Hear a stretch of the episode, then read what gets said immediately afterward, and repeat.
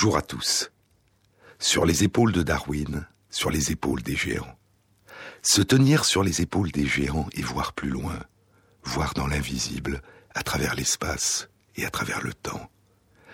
Entrer en résonance avec les autres, voyager immobile à travers l'espace et le temps. Partir à la découverte du monde des autres, nous perdre, puis revenir et renaître plus riche de ce que nous avons vécu. Le monde subjectif, dit Cyrus Tvet dans La femme qui tremble, le monde subjectif est aussi un monde intersubjectif, le monde de moi et de toi. Et tracer une frontière entre les deux n'est pas facile, parce que les autres font partie de nous. Un hôte, dit la philosophe Barbara Cassin dans son dernier livre, La nostalgie, quand donc est-on chez soi? Un hôte, le même mot désigne celui qui accueille et celui qui est accueilli, et c'est une immémoriale trouvaille, la civilisation même. Sans doute faut-il ajouter qu'en grec, xénos dit l'hôte en ses deux sens, celui qui accueille et celui qui est accueilli. En grec, xénos signifie aussi l'étranger, celui qu'il faut par excellence accueillir, hospiter, celui auquel il faut offrir l'hospitalité. Peut-être parce que celui qui accueille l'étranger est aussi un étranger, pour l'étranger qui est accueilli. Peut-être parce que l'hospitalité est une ouverture à l'autre, la reconnaissance de l'autre dans le cadre d'une relation de réciprocité. Mais en latin, ajoute Barbara Cassin, hostis, l'hôte, désigne aussi l'ennemi. Confiance, méfiance. L'altérité peut être source d'ouverture ou de rejet. Il faut pouvoir, dit Paul Ricoeur, se vivre soi-même comme un autre, comme tous les autres.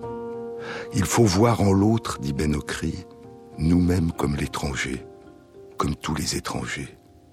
L'autre, l'étranger, toujours à découvrir, toujours à reconnaître, toujours à inventer, comme un manque en nous de la part de nous qui est dans tous les autres, comme un manque dans tous les autres de leur part qui est en nous. Nous retrouver dans l'autre, dans l'étranger, nous reconnaître comme étrangers, aller vers l'autre, comme on revient vers soi, comme on revient chez soi, comme un retour, comme une nostalgie. Plus vaste est le temps que nous avons laissé derrière nous, dit Milan Kundera dans l'ignorance, et plus irrésistible est la voix qui nous invite au retour. La maison natale que chacun porte en soi, le sentier redécouvert où sont restés gravés les pas perdus de l'enfance, le retour, le retour. Le retour en grec se dit nostos. Algos signifie souffrance. La nostalgie est la souffrance causée par le désir inassouvi de retourner. Agnoranza disent les Espagnols, saudade disent les Portugais. Les Tchèques, à côté du mot nostalgie pris du grec, ont pour cette notion leur propre substantif stesk et leur propre verbe. La phrase d'amour tchèque la plus émouvante est stiska semipotobie. J'ai la nostalgie de toi. Je ne peux supporter la douleur de ton absence.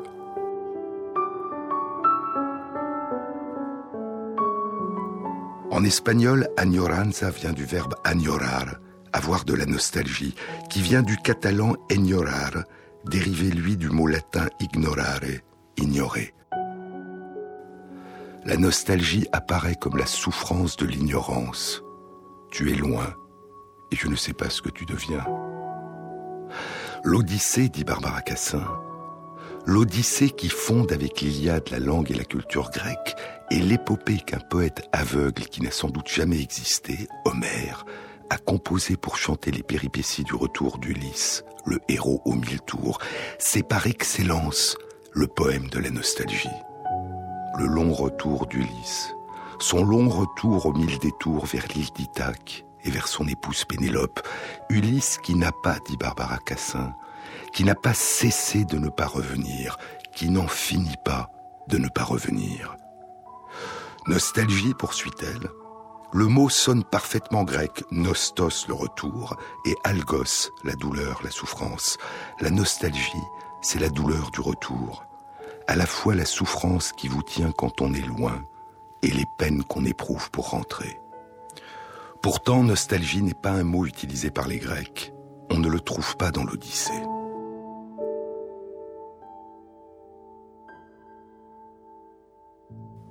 Je vous disais dans une précédente émission que le mot empathie qui décrit cette extraordinaire capacité que nous avons de nous mettre à la place de l'autre, de vivre en nous ce que vit l'autre, ses émotions, ses intentions, et de les devancer, de nous les approprier, de nous projeter dans son futur.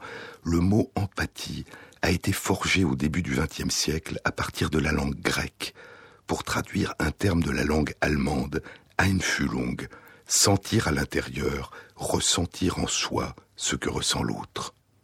De même, le mot nostalgie a été forgé à la fin du XVIIe siècle à partir de la langue grecque pour traduire un terme de la langue allemande, Heimweh, le mal du pays natal.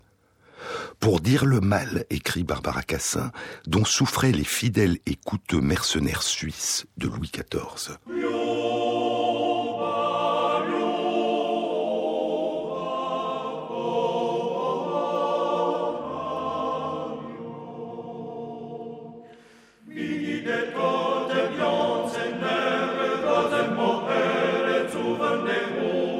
Les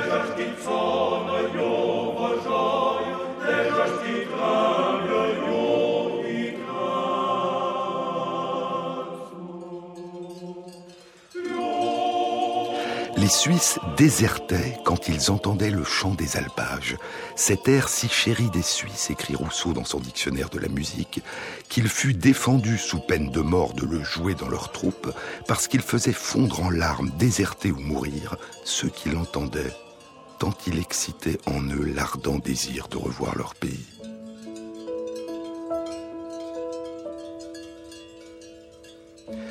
Mais de quoi, demande Barbara Cassin, de quoi la nostalgie est-elle en fin de compte nostalgie? Est-elle nostalgie du même ou nostalgie de l'autre? Si les Suisses se contentaient parfois d'apercevoir leur village ou une vache pour repartir contents, c'est sans doute que la nostalgie a deux faces, l'enracinement et l'errance, l'obsession de revenir chez soi quand on est ailleurs et le désir de partir ailleurs quand on est chez soi. Zimmermann qui a écrit l'article Nostalgie dans le supplément de l'encyclopédie de Diderot et d'Alembert, écrit dans son traité de l'expérience Tout Suisse sent comme moi la maladie du pays sous un autre nom au milieu de sa patrie lorsqu'il pense qu'il vivra mieux à l'étranger. L'allemand sait le dire, poursuit Barbara Cassin. Heimweh, le mal du pays. Fernweh, le mal du lointain. Il y a un autre mot de la langue allemande, Sehnsucht, pour une nostalgie ouverte qui ne revient jamais sur elle-même. Das Sehnen nomme pour le philosophe Fichte l'aspiration du moi, tendance, besoin, gêne, vide, qui cherche à se combler et n'indique pas à partir de quoi. Mais quand donc est-on chez soi demande Barbara Cassin. Quand donc sait-on qu'on est chez soi? Comment reconnaît-on pour de bon son île? On la reconnaît, je crois, parce qu'on y est reconnu. Quand donc est-on chez soi? Quand on est accueilli, soi-même, ses proches et sa ou ses langues. Quand notre nostalgie des autres rencontre la nostalgie que les autres ont de nous, quand l'échange devient partage, devient don.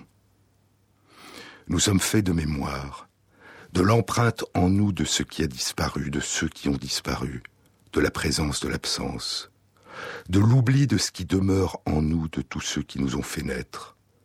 Et avant de construire, nous reconstruisons. Avant d'inventer, nous réinventons. Nous nous réapproprions ce qui nous a été transmis par celles et ceux dont nous éprouvons le manque.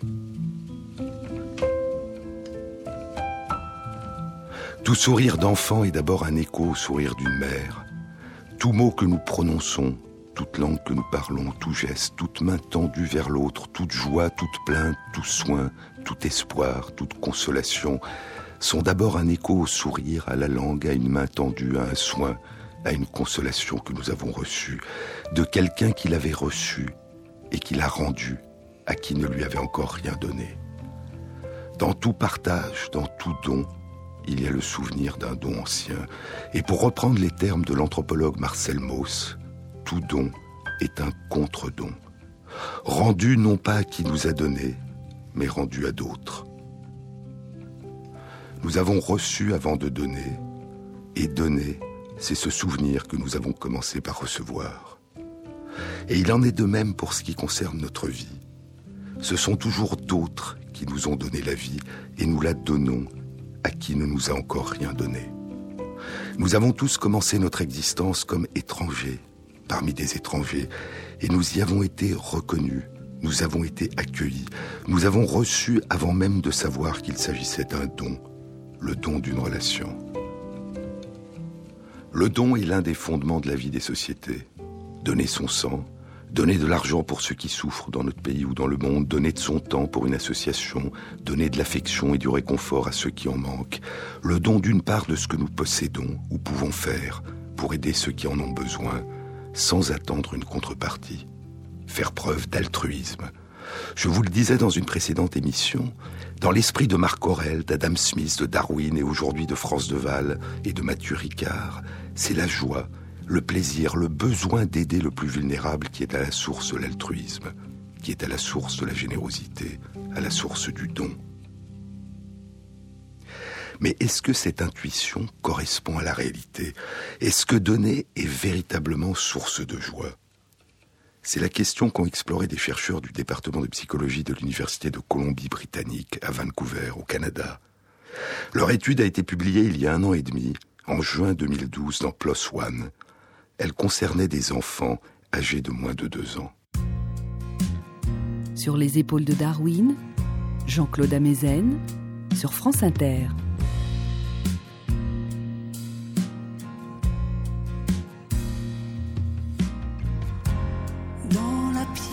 un sofa blanc,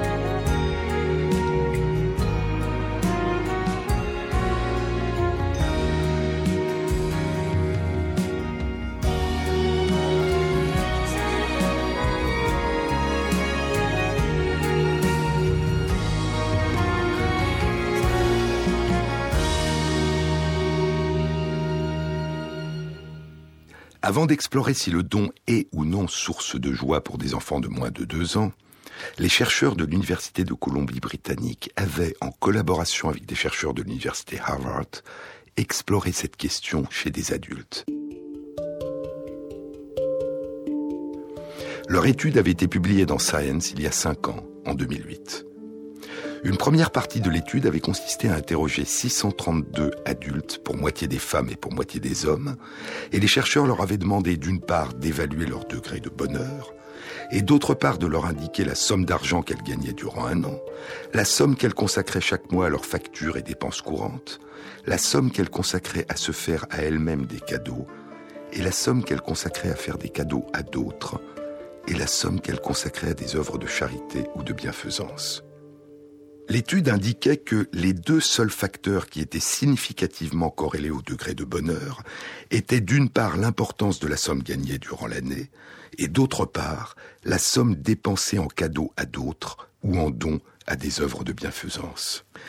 Les deux facteurs étaient corrélés de manière indépendante, c'est-à-dire que l'importance des sommes consacrées aux cadeaux faits à d'autres ou aux dons était à elle seule corrélée au degré de bonheur indépendamment de l'importance de la somme totale dont disposait la personne. Mais il ne s'agissait que d'une corrélation. Il se pouvait que donner rendait les personnes plus heureuses, mais il se pouvait aussi que les personnes heureuses avaient tendance à donner plus que les personnes moins heureuses. En d'autres termes, la question était, est-ce que le bonheur favorise la générosité ou est-ce que la générosité favorise le bonheur? Pour tenter de répondre, les chercheurs ont réalisé l'expérience suivante. Ils ont demandé à 46 personnes d'évaluer au matin leur degré de bonheur. Puis ils ont donné à une moitié de ces personnes tirées au sort une enveloppe contenant un billet de 5 dollars et à l'autre moitié des personnes une enveloppe contenant un billet de 20 dollars en leur demandant de dépenser cette somme avant 5 heures de l'après-midi. À une moitié des personnes, les chercheurs ont demandé d'utiliser cette somme pour régler des dépenses personnelles ou se faire à elles-mêmes un cadeau. Et à l'autre moitié des personnes, ils ont demandé de l'utiliser pour faire un cadeau à une personne de leur choix ou un don à une œuvre de bienfaisance de leur choix.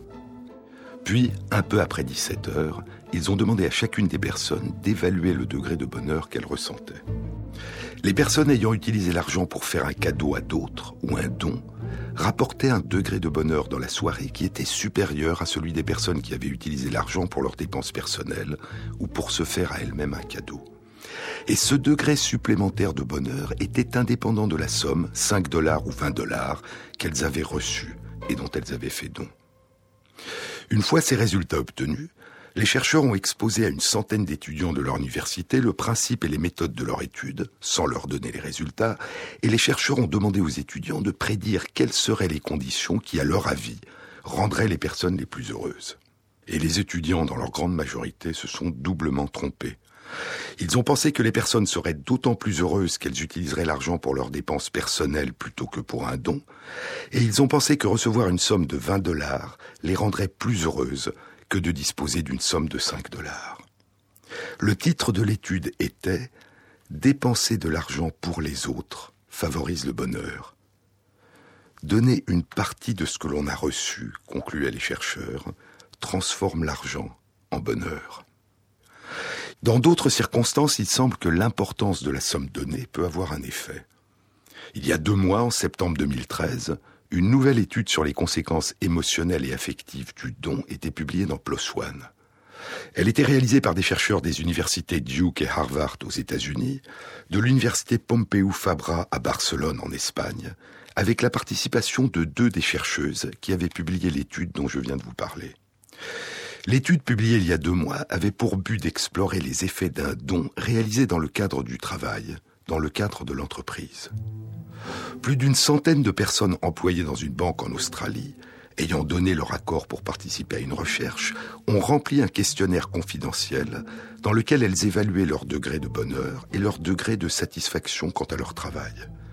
Deux semaines plus tard, elles étaient informées par email que leur employeur leur avait donné un bon correspondant pour la moitié des personnes à une somme de 25 dollars et pour l'autre moitié des personnes à une somme de 50 dollars. Cette somme pouvait être versée en ligne à une œuvre de charité de leur choix. Une semaine plus tard, le degré de bonheur et de satisfaction quant à leur travail des personnes qui avaient fait le don de 50 dollars à l'œuvre de bienfaisance de leur choix était significativement plus élevé. Mais ça n'était pas le cas des personnes qui avaient fait le don de 25 dollars. D'autres recherches suggèrent que le sentiment de joie lors d'un don peut aussi dépendre du degré de liberté que l'on a de faire le don et du choix du bénéficiaire du don. En 2007, une étude publiée dans Science avait suggéré qu'une contribution obligatoire au bien commun, sous la forme d'un impôt que l'on considère juste et utile aux autres, est un motif de satisfaction. Mais qu'un don volontaire, une contribution volontaire au bien commun, donne encore plus de satisfaction. Elle fait naître une sensation de bien-être que la langue anglaise nomme a warm glow, une douce chaleur, qui est probablement lié au fait de se sentir entièrement responsable du don. Il y a deux ans, en 2011, une étude publiée dans PLOS ONE suggérait que pour un cadeau de même prix, faire un cadeau à une personne très proche rendait plus heureux que faire un cadeau à une personne moins proche. Mais oublions les dons d'argent et les adultes, et revenons à l'étude publiée il y a un an dans PLOS ONE, dans laquelle des chercheurs du département de psychologie de l'Université de Colombie-Britannique se sont demandé quelles émotions pouvaient être ressenties par de petits enfants lorsqu'ils font un don. Leur étude concernait 20 enfants âgés de près de 2 ans. Les plus petits avaient 22 mois, les plus grands 23 mois. L'expérience est la suivante. Chaque enfant est mis en présence de trois animaux en peluche et chaque animal en peluche tient un bol dans ses mains. Le chercheur donne à l'enfant une friandise, et le chercheur montre à l'enfant que l'animal en peluche adore lui aussi manger des friandises. Quand le chercheur en place une dans le bol de l'animal, celui-ci dit plusieurs fois miam miam miam, émet des bruits de mastication et pousse discrètement la friandise au fond de son bol où elle disparaît à travers un double fond. Au bout de trois minutes, une fois que le petit enfant s'est familiarisé avec ces animaux en peluche, le chercheur le fait entrer dans une autre pièce où l'attend un singe en peluche avec son bol. Et le chercheur place un bol devant l'enfant. Le chercheur dit et montre à l'enfant et au singe que dans cette pièce-ci, il n'y a pas de friandises, ni pour l'enfant ni pour le singe. Ici, les friandises sont une ressource rare, absente. Puis soudain, le chercheur découvre huit friandises et les place dans le bol de l'enfant, lui disant qu'elles sont toutes pour lui. Un instant plus tard, le chercheur découvre une nouvelle friandise et la donne cette fois au singe en peluche, qui la mange avec passion. Puis le chercheur trouve encore une autre friandise et demande cette fois à l'enfant de la donner au singe. Il s'agit d'un don qui ne coûte rien à l'enfant. Puis il demande à l'enfant de donner l'une de ses propres friandises qui sont dans son bol au singe. Et là, il s'agit d'un don qui a un coût pour l'enfant. Il se prive d'une de ses friandises. Pendant toute l'expérience, les enfants sont filmés et à partir des expressions de leur visage, différents degrés de joie, sept en tout, entre pas du tout heureux et très heureux, sont évalués par des chercheurs qui n'ont aucune notion de la situation de l'enfant à laquelle correspondent ces expressions. Les résultats indiquent que les petits-enfants ont l'air plus heureux quand le chercheur donne une friandise au singe en pluche que quand ils reçoivent eux-mêmes les huit friandises. Ils ont l'air plus heureux quand ils donnent eux-mêmes au singe la friandise trouvée par le chercheur que quand le chercheur la donne au singe. Et ils ont l'air encore plus heureux quand ils donnent au singe en peluche l'une de leurs propres friandises, prises dans leur propre bol, que lorsqu'ils donnent la friandise trouvée par le chercheur. En d'autres termes, c'est le véritable don, celui qui a un coût pour eux, celui au cours duquel ils se privent de ce qu'ils donnent, qui leur procure le plus de bonheur. Une autre partie de l'étude concernait le partage des jouets. Elle était réalisée avec 23 enfants âgés de 21 à 22 mois. Les enfants étaient en présence d'animaux en peluche, et les chercheurs leur avaient soit demandé d'utiliser leurs jouets et d'interagir avec l'animal, soit de partager leur jouet avec l'animal qui avait l'air d'adorer le jouet. Et les enfants qui partageaient leur jouet avec l'animal en peluche avaient une expression qui semblait plus heureuse que ceux qui interagissaient avec l'animal mais ne partageaient pas leur jouet. L'étude était intitulée Donner rend les jeunes enfants heureux. La joie de partager La joie de donner, la générosité, la tendance à la coopération et à l'altruisme semblent être une tendance précoce chez les petits-enfants. Et l'éducation, l'histoire personnelle, l'encouragement et la valorisation, ou au contraire le découragement et la dévalorisation de ces comportements, jouent probablement un rôle important dans l'accentuation ou au contraire dans l'atténuation à l'âge adulte de cette inclination précoce à trouver du bonheur dans la relation aux autres et dans le bonheur des autres.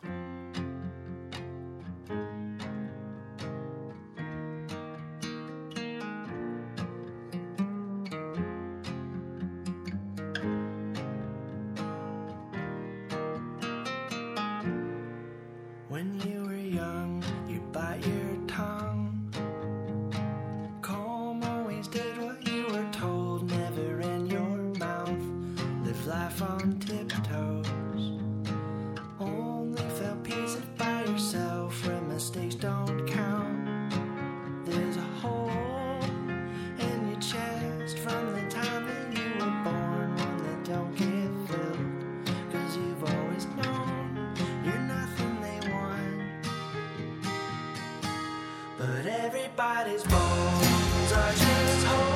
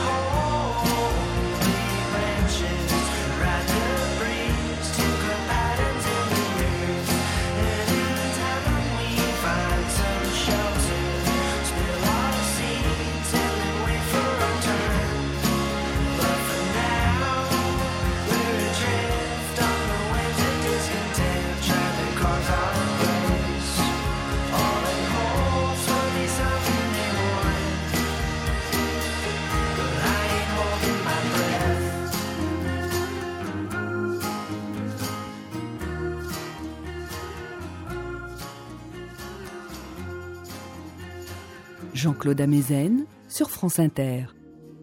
Donner, partager, ressentir de l'empathie, de la sympathie pour les autres, avoir le souci des autres,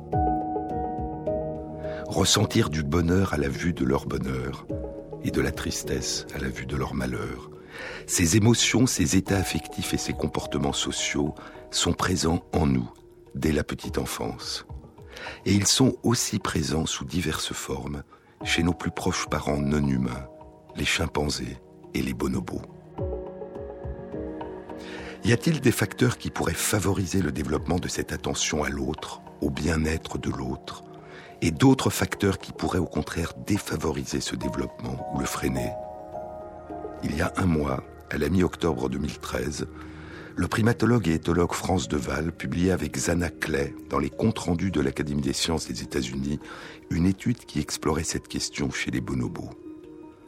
Pendant longtemps, les bonobos ont été pris pour des chimpanzés, des chimpanzés particulièrement graciles et doux.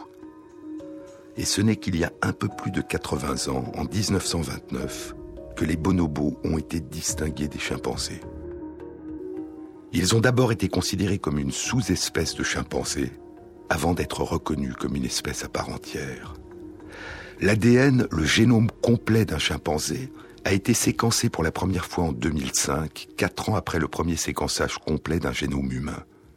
Et ce n'est qu'il y a un an, 2012, que le génome d'un bonobo, plutôt d'une bonobo, a été séquencé, après ceux de nos cousins plus lointains, l'orang-outan et le gorille. Les études de l'ADN indiquent que les derniers ancêtres communs que nous partageons avec les chimpanzés et les bonobos vivaient en Afrique, il y a un peu plus de 5 à 7 millions d'années. Puis, il y a 5 à 7 millions d'années, nos ancêtres se sont séparés des ancêtres communs aux chimpanzés et aux bonobos. Les ancêtres des bonobos semblent avoir été brutalement séparés des ancêtres des chimpanzés il y a 2 millions d'années par un fleuve, le fleuve Congo. Et alors que les chimpanzés vivent aujourd'hui dans de nombreuses régions d'Afrique équatoriale, les bonobos vivent uniquement au sud du fleuve Congo, dans la République démocratique du Congo, et leur population est très réduite. Le comportement des bonobos est très différent de celui des chimpanzés. Les communautés de chimpanzés sont dirigées par des mâles dominants, les conflits entre mâles sont réglés par des agressions et des intrigues et des alliances changeantes, et les mâles coopèrent pour défendre leur territoire et pour attaquer parfois très violemment, voire massacrer, d'autres communautés de chimpanzés.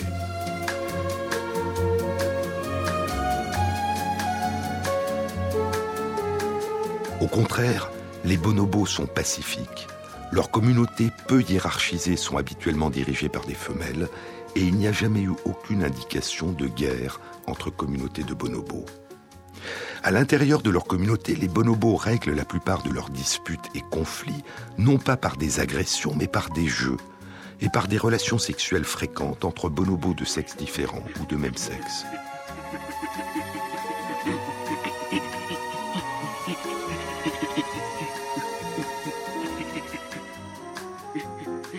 Certains chercheurs les ont nommés les chimpanzés hippies. Parce que nos plus proches parents non humains sont les chimpanzés agressifs et experts en intrigues politiques et les bonobos pacifistes, joueurs et hédonistes, France Deval a caractérisé les êtres humains de primates schizophrènes, proches par certains de nos comportements à la fois des uns et des autres, capables de violence et de bonté, d'intrigue et de jeux gratuits, d'instrumentalisation des autres de générosité. Mais si les comportements des collectivités de chimpanzés et de bonobos sont typiquement très différentes, des comportements qui traduisent le souci de l'autre, l'attention à l'autre, l'empathie, la sympathie, la générosité et l'altruisme sont présents sous des formes différentes et dans des circonstances différentes chez nos deux cousins non humains. Je vous ai parlé la semaine dernière du recueil des petits chimpanzés orphelins par des mères et des pères d'adoption qui ne leur sont pas apparentés. Et parmi les nombreux comportements communs aux êtres humains, aux chimpanzés aux bonobos, il y a l'existence, lors de conflits, de comportements de consolation par des témoins à l'égard de ceux qui sont dans la détresse. Ce sont ces comportements de consolation que Zanaclet et France Deval ont explorés chez de jeunes bonobos vivant en liberté dans les forêts d'une réserve naturelle protégée en République démocratique du Congo. Les chercheurs ont observé au total 373 situations de détresse suivant des conflits ou l'exposition à un danger chez 36 bonobos d'âges différents, des adultes, des adolescents, des enfants. L'étude indique que les enfants bonobos, lorsqu'ils sont témoins de la détresse des autres, viennent plus souvent les consoler que les adultes. Y a-t-il des facteurs qui favorisent ce comportement de consolation? Cette envie et cette capacité de venir soulager la détresse des autres. L'étude indique que la probabilité pour un enfant de venir consoler et la durée de la consolation durant laquelle l'enfant prend dans ses bras celle ou celui qui est dans la détresse sont étroitement corrélées à plusieurs facteurs. Le premier est la rapidité avec laquelle l'enfant domine sa propre réaction de détresse ou de peur devant la détresse de l'autre. Un autre facteur est le temps passé d'une manière générale à jouer avec d'autres enfants et adultes. Un autre facteur encore est la fréquence des moments où c'est l'enfant qui initie les périodes de jeu. Un autre encore est le nombre d'amis qu'a l'enfant. En d'autres termes, plus l'enfant est capable de surmonter et de contrôler ses propres réactions de détresse devant la détresse des autres, plus il a de liens sociaux avec d'autres enfants et adultes, plus il les incite à jouer avec lui, à partager des activités joyeuses et ludiques, et plus la probabilité est grande qu'il offrira réconfort et consolation à ceux qui souffrent. Avoir appris à surmonter ses propres réactions émotionnelles d'angoisse et d'inquiétude favorise la transformation de l'empathie, cette capacité à ressentir la détresse de l'autre en sympathie, cette capacité d'apporter de l'aide à d'autres. Est-ce d'avoir appris à contrôler leurs propres réactions de détresse qui favorise cette plus grande sociabilité des enfants qui apportent leur réconfort à ceux qui souffrent Ou est-ce leur plus grande sociabilité, la plus grande richesse des liens qu'ils ont tissés avec les autres qui les aide à surmonter leurs réactions de détresse L'étude apporte indirectement un élément de réponse. En effet, Parmi les enfants bonobos présents dans la réserve naturelle protégée, il y avait des orphelins dont la mère avait été tuée par des chasseurs ou enlevée par des trafiquants d'animaux, et ces orphelins avaient été sauvés et emmenés à la réserve, où ils avaient été nourris et élevés au début par des femmes, des mères humaines de substitution. Les autres enfants bonobos avaient été élevés par leur propre mère et avaient donc tissé dès leur naissance des liens étroits avec la mère et les adultes et enfants de la communauté. L'étude indique que les orphelins avaient plus de mal et mettaient plus de temps à contrôler leur détresse quand ils étaient exposés à la détresse des autres, et ils avaient plus tendance à fuir et moins tendance à venir consoler.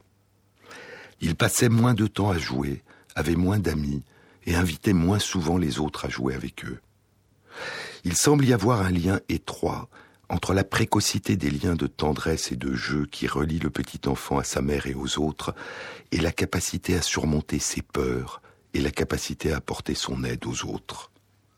Avoir reçu très tôt de la tendresse et du réconfort facilite la capacité à en offrir à son tour. La capacité à rendre à d'autres le don qui a été reçu, à tisser avec d'autres les mêmes liens que ceux qu'a tissé la mère avec son enfant. Avoir connu très tôt le réconfort, avoir fait l'expérience très tôt du soulagement qu'apporte le réconfort, renforce probablement la certitude que le réconfort apporte du soulagement, que ce qui a été vrai pour soi est aussi vrai pour les autres. L'étude de Zanaclet et de France Deval montre que les jeunes orphelins ont gardé la capacité de tisser des liens avec les autres, de jouer avec les autres et de consoler ceux qui sont dans la détresse, mais ils ont plus de mal que ceux qui ont été élevés par leur mère depuis leur naissance. La détresse et la privation temporaire du lien aux autres, surtout quand elles surviennent très tôt dans la vie, sont de profonds traumatismes qui laissent une empreinte. C'est vrai chez les petits bonobos, et c'est aussi vrai pour nous, c'est vrai pour les enfants humains. Et il nous faut donner l'affection qui leur manque à ceux qui en ont été privés, et que leur détresse a en partie coupé des autres. Il nous faut leur donner ce dont ils ont été privés, ce qu'ils n'ont pas reçu, pour qu'ils puissent surmonter leur détresse, se tourner vers les autres et donner aux autres ce que nous leur aurons donné, ce que Georges Semprun appelle le lait de la tendresse humaine.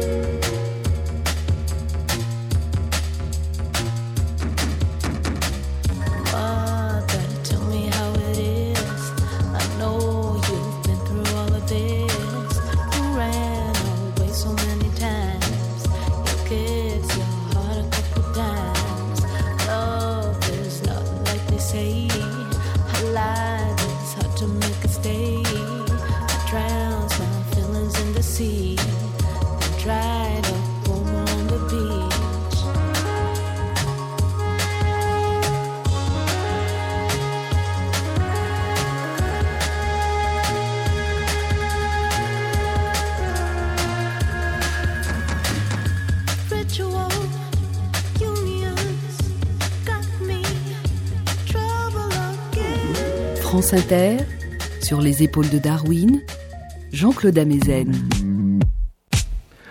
Les traumatismes vécus dans la petite enfance, s'ils ne sont pas réparés, peuvent laisser des empreintes profondes et durables qui peuvent persister durant la vie adulte, non seulement chez nous, ou nos cousins primates non humains, mais aussi chez d'autres animaux aujourd'hui menacés, dont la vie sociale est complexe. Les éléphants, ces splendides et paisibles géants que Romain Gary avait appelés les racines du ciel. Je vous ai déjà parlé de la vie sociale complexe des éléphants. Souvenez-vous. Les éléphants naissent dans des groupes menés par une matriarche, une grand-mère ou une arrière-grand-mère dont certaines ont atteint l'âge de plus de 60 ans. Les troupeaux, en général un groupe de 8 à 15 éléphants de la même famille, sont constitués d'une matriarche, de plusieurs femelles de tous âges et de jeunes mâles. Les petits sont élevés par leur mère et par les autres mères du groupe. À l'adolescence, vers l'âge de 15 ans, les mâles quittent leur mère et leur groupe et partent vivre seuls ou se mêler pour un temps à un groupe de mâles plus âgés. Ils ne rejoindront un troupeau que brièvement, à la saison des amours. Le reste du temps, ils vivent à l'écart, les plus âgés souvent solitaires. Depuis plus de dix ans, une série de travaux a révélé l'importance pour la survie du groupe de la présence d'une matriarche, de sa mémoire, de la longue expérience qu'elle a accumulée durant toute sa vie. L'une des premières grandes études dans ce domaine a été publiée en 2001 par un groupe de chercheurs animé par Karen McComb de l'Université de Sussex à Brighton en Grande-Bretagne et de l'Université KwaZulu-Natal à Durban en Afrique du Sud. L'étude avait été menée dans la réserve d'éléphants du parc national de Amboseli au Kenya, où durant une trentaine d'années, des données avaient été accumulées sur l'histoire individuelle de plus de 1700 éléphants. Karen McComb et ses collaborateurs ont étudié pendant une durée de 7 ans 21 familles d'éléphants qui étaient menées chacune soit par une matriarche âgée de 55 ans ou plus, soit par une matriarche plus jeune, âgée d'environ 35 ans. Lorsqu'un troupeau d'éléphants détecte la présence d'un autre troupeau, les deux troupeaux émettent des appels particuliers qu'on appelle des appels de contact. Les barrissements au son de trompette des éléphants nous semblent extrêmement bruyants, mais la plupart de leurs appels nous sont inaudibles. Ce sont des sons dont les longueurs d'onde sont trop graves, trop lentes pour être perçues par l'oreille humaine. Ce sont des cris infrasoniques dont seules certaines harmoniques nous sont parfois audibles. Ces appels leur permettent de communiquer sur des distances qui peuvent atteindre 10 km, et les appels de contact des troupeaux qui se rencontrent sont eux aussi émis dans ces infrasons. Connaissant l'histoire individuelle depuis 30 ans de chacun des éléphants de ces 21 familles, les chercheurs ont enregistré puis diffusé par haut-parleurs à chacune de ces familles une série d'appels de contact provenant soit de groupes d'éléphants que les matriarches avaient rencontrés il y a longtemps, soit de groupes qu'elles n'avaient jamais rencontrés. Chacune des 21 familles répondait aux appels de contact de groupes inconnus en se disposant en cercle, en adoptant une réaction de défense et en remuant leurs trompes et en humant l'air environnant à la recherche d'odeurs. Mais le comportement des familles était très différent en réponse à des appels émis par des groupes d'éléphants avaient déjà été rencontrés par le passé. Les familles menées par de jeunes matriarches, âgées d'environ 35 ans, répondaient souvent à des appels de contact émis par des familles d'éléphants rencontrés par le passé, de la même manière qu'à des appels d'inconnus, en se disposant en cercle, puis en humant l'air et en remuant leurs trompes dans tous les sens. Mais les familles menées par des matriarches âgées de 55 ans et plus n'adoptait pas cette réaction d'alerte et de défense en réponse à des appels provenant de groupes d'éléphants déjà rencontrés par le passé, elle les accueillait dans le calme. Et ainsi, les matriarches âgées semblent être les gardiennes de la mémoire du groupe, lui évitant les réactions émotionnelles d'angoisse qui provoquent un stress inutile et lui permettant de poursuivre une forme de coexistence pacifique, une forme de coopération avec des groupes déjà rencontrés par le passé. L'étude révélait aussi pour la première fois une autre donnée inattendue. Dans les familles d'éléphants menées par une matriarche de 55 ans et plus, chaque mère avait en moyenne plus d'enfants que celle qui était menée par une matriarche plus jeune. Les éléphants ont besoin de beaucoup d'eau pour étancher leur soif et se rafraîchir. Ils boivent, s'aspergent d'eau, ils prennent des bains de boue qui les protègent de la chaleur, et la sécheresse qui tarit les lacs et les cours d'eau et détruit les plantes dont ils consomment une très grande quantité, et avec les humains qui détruisent leur habitat et qui les tuent pour récupérer leur défense d'ivoire, leur plus grand ennemi. En 2008, une étude suggérait que les familles menées par une matriarche plus âgée ont plus de chances de survivre aux périodes de sécheresse. En effet, ces matriarches semblent trouver les endroits où se nourrir et où s'abreuver, tout en protégeant les éléphantaux des prédateurs qui font le guet dans ces rares endroits hospitaliers. Il y a deux ans, en 2011, l'équipe de Karen McComb publiait les résultats d'une nouvelle étude réalisée comme la précédente dans la grande réserve d'éléphants du parc national de Amboseli, au Kenya. Cette étude concernait l'effet de l'âge des matriarches dans la réponse des familles d'éléphants à des cris qui ne sont pas des cris d'appel émis par d'autres groupes d'éléphants, mais des rugissements de lions. Karen McComb et son équipe ont diffusé par haut-parleur des enregistrements de rugissements, des rugissements de un, deux ou trois lions, ou des rugissements d'une, de deux ou de trois lionnes, à proximité de 39 familles d'éléphants menées par des matriarches plus ou moins âgés. Les rugissements de 1, de 2 ou de 3 lions signalent l'existence d'un danger important pour les jeunes éléphants. En revanche, les rugissements de 1, de 2 ou de 3 lionnes ne représentent pas un danger. Il faut une attaque coordonnée de 7 lionnes pour tuer un jeune éléphant. Lorsque l'enregistrement diffusé était celui des rugissements de 3 lions de deux lions ou d'un seul lion, les familles d'éléphants menées par une matriarche âgée réagissaient de la même manière au danger, en formant un cercle, toutes les éléphantes adultes se plaçant à la périphérie du cercle face à l'extérieur, présentant une barrière de défense d'ivoire, et les plus jeunes étant à l'intérieur du cercle. Mais les familles d'éléphants menées par une matriarche plus jeune, qui réagissaient au rugissement de trois lions, avaient tendance à ne pas réagir au rugissement de deux lions, ou d'un seul lion. Elle sous-estimait le danger et ne protégeait pas les jeunes. Et ainsi, la présence d'une matriarche âgée dans une famille d'éléphants a au moins trois effets bénéfiques sur la santé et la survie des membres du groupe et sur le nombre de ses descendants. Premièrement, une diminution des conséquences nocives du stress inutile, dans les cas de rencontres avec des groupes connus d'éléphants. Deuxièmement, une augmentation de la probabilité de trouver des ressources vitales pendant des périodes de sécheresse. Et troisièmement, une meilleure protection des éléphantaux en cas de rencontre avec un lion. La présence de la matriarche, de sa mémoire, de son expérience et de sa sagesse, accumulée durant des dizaines d'années, donne au groupe une capacité de prendre rapidement des décisions collectives adaptées et de faire des choix collectifs qui bénéficient à chacun de ses membres. Mais des traumatismes subis dans l'enfance peuvent-ils avoir des effets sur la sagesse des matriarches? C'est la question qu'a posée Karen McComb, et elle vient de publier avec son équipe une réponse il y a moins d'un mois dans Frontiers in Zoology. Depuis les années 1960 jusqu'aux années 1990, les conservateurs des parcs nationaux d'Afrique du Sud dont le parc national Kruger avait l'habitude de faire tuer par des chasseurs professionnels des troupeaux d'éléphants repérés par hélicoptère lorsqu'ils estimaient qu'il y avait trop d'éléphants dans le parc. Les petits, habituellement âgés de 4 à 10 ans, qui assistaient au massacre, étaient épargnés. À ces orphelins s'ajoutaient ceux dont la mère et le troupeau étaient tués par des chasseurs d'ivoire. Une grande partie de ces orphelins ont été depuis recueillis dans le parc national Pilansberg, en Afrique du Sud, et certains, devenus adultes, ont eu un comportement étrange. Des mâles ont tué plus de 100 rhinocéros, un comportement qui n'avait jamais été observé jusque-là, et des femelles ont attaqué des voitures de touristes. Mais la question qu'ont posée Karen McComb et son équipe est la suivante. Quel est le comportement des matriarches qui ne présentent apparemment aucun trouble? Et dont la mère et le troupeau ont été tués plus d'une trentaine d'années auparavant.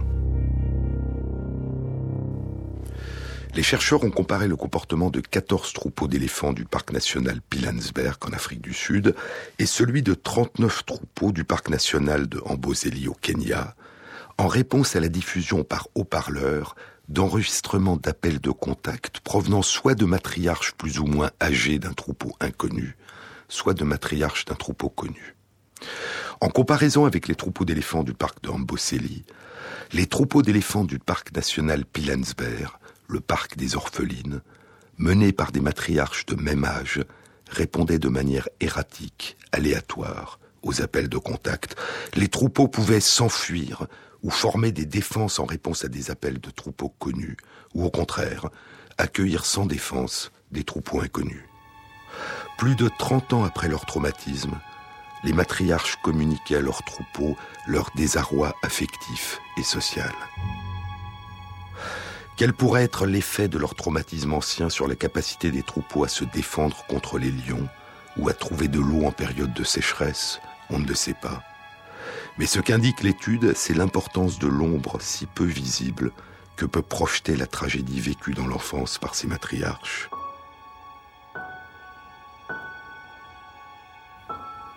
Cette ombre se transmet-elle aux petits des matriarches et des mères qui composent le troupeau se transmet-elle aux futurs matriarches Les chercheurs émettent cette hypothèse, mais ils ne peuvent répondre.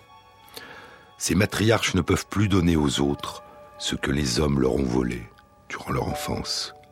Le bonheur d'être accueilli, d'être accompagné, de recevoir, d'apprendre, et la joie de rendre ce qu'on a reçu à qui ne nous a encore rien donné.